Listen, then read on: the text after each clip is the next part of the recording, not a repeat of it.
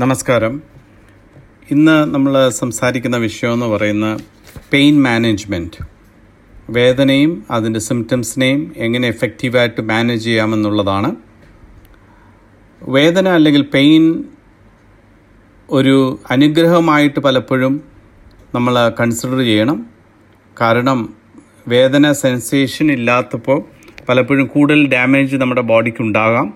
അതിനൊരു നല്ല ഉദാഹരണമാണ് ലെപ്രസി പേഷ്യൻസ്. ലെപ്രസി അല്ലെ കുഷ്ഠരോഗം ബാധിച്ച രോഗികൾക്ക് സെൻസേഷൻ ഇല്ലാത്തത് കൊണ്ടാണ് അല്ലെങ്കിൽ പെയിനിനെ പറ്റി അവർക്ക് അറിയാൻ പാടില്ലാത്തതുകൊണ്ടാണ് പലപ്പോഴും മേജർ ഡാമേജസും അൾസറും അവർക്കുണ്ടാകുന്നത്.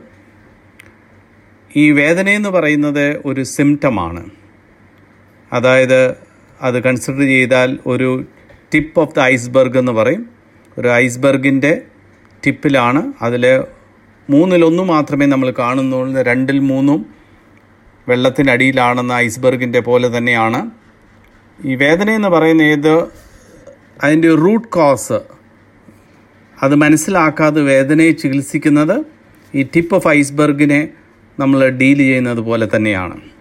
അതിനാൽ ഫിസിക്കൽ മെഡിസിൻ ആൻഡ് റീഹാബിലിറ്റേഷനിലെ പി എം ആറിൽ ഒരു രോഗി വന്നാൽ ഞങ്ങളുടെ കൺസേൺ എപ്പോഴും എന്താണ് ഈ രോഗിയുടെ വേദനയ്ക്കുള്ള അടിസ്ഥാന കാരണം? അത് കണ്ടുപിടിക്കുവാനുള്ള ഒരു മനഃപൂർവമായ എഫേർട്ടായിരിക്കും ചെയ്യുന്നത്.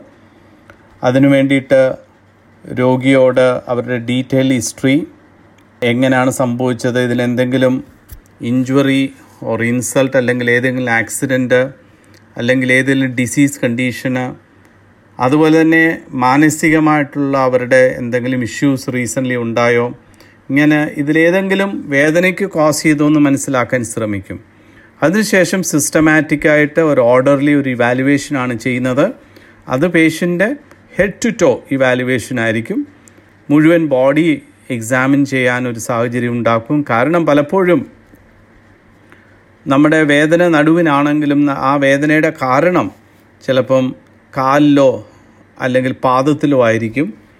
പലപ്പോഴും അതൊരു ബാക്ക് പെയിന്റെ ഒരു ഉറവിടം കാണുന്ന ഫ്ലാറ്റ് ഫുഡ് അബ്നോർമലായിട്ട് ആർച്ചില്ലാത്ത ഫുഡ് കൊണ്ട് നടക്കുന്നതാണ്. അപ്പോൾ ഇങ്ങനെ പലപ്പോഴും അതത് വേദനയുള്ള സൈറ്റിൽ റെഫേർഡ് പെയിൻ ആയിരിക്കും. എന്നാൽ അതിന്റെ കാരണം വേറൊരു മസിലിന്റെ വീക്ക്നെസ്സോ വേറൊരു ജോയിന്റിന്റെ ഡാമേജോ അല്ലെങ്കിൽ അബ്നോർമലായിട്ട് നമ്മൾ നടക്കുന്നത് കൊണ്ടോ ആയിരിക്കാം. അപ്പം അങ്ങനെ ഒരു അസസ്മെന്റ് പേഷ്യന്റ് വന്നാൽ ഉടനെ ഞങ്ങൾ ചെയ്യും ഹെഡ് ടു ടോ അസസ്മെന്റ് അതിന്റെ എല്ലാ എഫേർട്ട് എന്ന് പറയുന്നത് അടിസ്ഥാനപരമായിട്ട് എന്ത് കാരണം കൊണ്ടാണ് ഈ വേദന എന്ന സിംറ്റം ഉണ്ടാകുന്നത് കണ്ടുപിടിക്കുവാനുള്ള ഒരു എഫേർട്ടാണ് പലപ്പോഴും രോഗികൾ തന്നെ ഞങ്ങൾക്ക് അതിനുള്ള ഹിൻഡ് തരും. അങ്ങനെ എന്താണ് കാരണമെന്ന് മനസ്സിലാക്കിയാൽ പിന്നെ ട്രീറ്റ്മെന്റ് പ്ലാൻ ചെയ്യാൻ ഇച്ചിരൂടെ എഫക്റ്റീവായിട്ട് കഴിയും. യൂഷ്വലി കാണുന്നത് മസിൽ വീക്ക്നെസ്സോ ബലക്കുറവോ ഇംബാലൻസോ ആയിരിക്കാം. അല്ലെങ്കിൽ അബ്നോർമൽ പോസ്ചർ ആയിരിക്കാം. അല്ലെങ്കിൽ നടക്കുന്നതിനുള്ള ഹാബിറ്റ് ഡിഫറൻസ് ആയിരിക്കാം. ചിലപ്പോൾ മസിൽ ടൈറ്റ്നസ് ആയിരിക്കാം ജോയിന്റ് തേയ്മാനമായിരിക്കാം അതുപോലെ തന്നെ ചില ഡിഫോമിറ്റീസ് ബോണിനുണ്ടായതായിരിക്കാം അല്ലെങ്കിൽ വേറെന്തെങ്കിലും റൊമറ്റോഡ് ആർത്രൈറ്റിസ് ഗൗട്ടി ആർത്രൈറ്റിസ് ഇങ്ങനെയുള്ള സിസ്റ്റമിക് ഡിസീസസ് കൊണ്ടും വേദനയുണ്ടാകാം. ഇതിന്റെ കൂടെ തന്നെ പലപ്പോഴും ഞങ്ങൾ ഹിസ്റ്റീരിക് പെയിൻ എന്ന് പറഞ്ഞ് അതായത് സൈക്കോളജിക്കൽ റിലേറ്റ് മാനസികമായുള്ള സമ്മർദ്ദം കൊണ്ടും പലവിധമായ റീസൺ കൊണ്ടും പെയിൻ ഉണ്ടാകാം. അതിനെ മനസ്സിലാക്കുവാൻ സാധിക്കും. ഇതിന്റെ സ്ട്രാറ്റജി എന്ന് പറയുന്ന ഒന്ന് ഈ വേദന ഏറ്റവും കുറയ്ക്കാൻ ശ്രമിക്കുക അല്ലെങ്കിൽ കഴിയുമെങ്കിൽ അത് എലിമിനേറ്റ് ചെയ്യാൻ ശ്രമിക്കുക എന്നുള്ളതാണ്.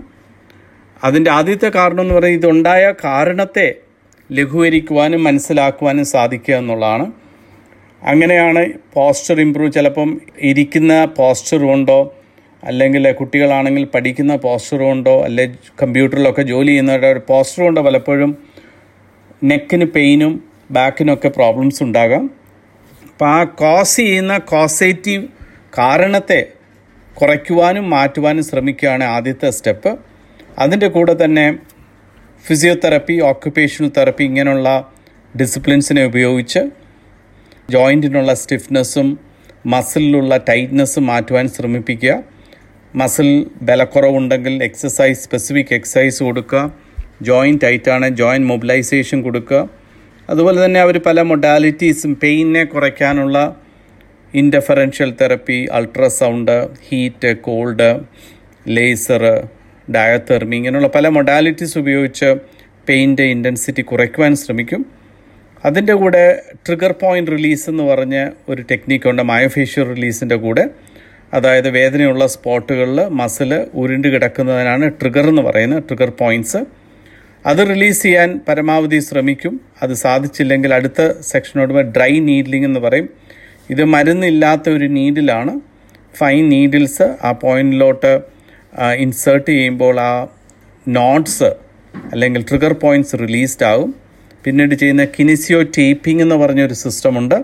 ഇത് ഇംബാലൻസ് ഉള്ളിടത്ത് മസിൽ സപ്പോർട്ടിനും ജോയിന്റ് സപ്പോർട്ടിനും സഹായിക്കും. മോഡിഫിക്കേഷൻ ചിലരുടെ ഷൂവിനകത്ത് കറക്ഷൻസ് വരുത്തേണ്ടി വരും ആർച്ച് സപ്പോർട്ട് കൊടുക്കേണ്ടി വരും. ഇതെല്ലാം ചെയ്തു കഴിഞ്ഞിട്ട് ഫലമില്ലെങ്കിൽ മാത്രമേ ലാസ്റ്റ് റിസോർട്ടായിട്ട് മെഡിക്കേഷനിലോട്ട് പോകത്തുള്ളൂ. എല്ലാ മെഡിക്കേഷനിലും കെമിക്കൽ കമ്പോണന്റ് ഉള്ളതുകൊണ്ട് ഒരു വിധത്തിലല്ലേ മറ്റൊരു വിധത്തിൽ അതിന് സൈഡ് എഫക്റ്റ് ഉള്ളതുകൊണ്ട് ഇതൊരു ലാസ്റ്റ് റിസോർട്ടായിട്ടാണ് ഞങ്ങൾ ഉപയോഗിക്കാൻ ശ്രമിക്കുന്നത്. ഇഫക്റ്റീവായിട്ടുള്ള മെഡിസിൻസ് ഉണ്ട്. ഇതൊന്നും സാധിച്ചില്ലെങ്കിൽ മെഡിസിൻ തന്നെ കൊടുക്കുന്ന വളരെ ഷോർട്ട് ടേം ആയിട്ടായിരിക്കും കൊടുക്കുന്നത്. അതേസമയം ഫിസിയോതെറപ്പിയോ ഓക്യുപ്പേഷണൽ തെറപ്പിയും കണ്ടിന്യൂ ചെയ്തുകൊണ്ട് തന്നെ അതിനെ കോംപ്ലിമെന്റ് ചെയ്യാനായിട്ടാണ് കൊടുക്കുന്നത്. ഇതെല്ലാം കഴിഞ്ഞ ലോങ് ടേമിൽ പേഷ്യന്റ് സ്റ്റിൽ ഈ പ്രോബ്ലം ഉണ്ടെങ്കിൽ കൗൺസിലിംഗ് ചിലപ്പോൾ സഹായിക്കും. പേഷ്യന്റ് തന്നെ അവരവരുടെ ബോഡിയും അവരുടെ പെയിനെ കൺട്രോൾ എടുക്കാനുള്ള ഒരു ചുമതല അവർക്ക് കൊടുക്കും. അതുപോലെ തന്നെ ഹോം ടെൻസ് യൂണിറ്റ് എന്ന് പറയും. വീട്ടിൽ ഉപയോഗിക്കാവുന്ന ട്രാൻസ്കുട്ടേനിയസ് ഇലക്ട്രിക്കൽ നെർവ് സ്റ്റിമുലേറ്റർ എന്ന് പറഞ്ഞൊരു ചെറിയ സ്റ്റിമുലേറ്റർ കൊടുക്കാം. ഇത് പെയിനെ എഫക്റ്റീവായിട്ട് കൺട്രോൾ ചെയ്യും എക്സ്പെഷ്യലി ഒത്തിരി നാളായ പെയിനെ അതിന്റെ ഗുണമെന്ന് പറയുന്നത് ഇതിന് യാതൊരു സൈഡ് എഫക്ട്സും ഇല്ല. എക്സ്റ്റേണലി ഉപയോഗിക്കുന്നതായതുകൊണ്ട് ഇതിന് യാതൊരു സൈഡ് എഫക്ട്സും ഇല്ല. ഇത് നാച്ചുറൽ എൻഡോർഫിൻസ് പ്രൊഡ്യൂസ് ചെയ്ത് പെയിൻ ഗേറ്റ് പാത്വേ ബ്ലോക്ക് ചെയ്യുന്ന ഒരു സിസ്റ്റമാണ്. ഇത് ലാസ്റ്റിൽ ക്ലിനിക്കിൽ രണ്ടോ മൂന്നോ ആഴ്ചത്തെ ട്രീറ്റ്മെന്റിന് ശേഷം പേഷ്യന്റ് ഇഷ്യൂ ചെയ്യുന്നത്. ഇങ്ങനെ ഈ ഇഫക്റ്റീവായിട്ടുള്ള മാർഗത്തിൽ കൂടെ നല്ല എഫക്റ്റീവായിട്ട് മിക്കവാറും എല്ലാ പെയിനെയും കൺട്രോൾ ചെയ്യുവാനും പേഷ്യന്റ് അതിന്റെ കൺട്രോൾ ഏറ്റെടുക്കുവാനും ഇത് എന്റെ ബോഡിയാണ് എന്റെ ചുമതലയാണെന്നുള്ള രീതിയിൽ അവർക്ക് ഉത്തരവാദിത്തബോധം കൊടുക്കുമ്പോൾ പലപ്പോഴും നല്ല എക്സലന്റ് റിസൾട്ട്സ് കിട്ടുവാൻ സാധിക്കുന്നുണ്ട്. താങ്ക്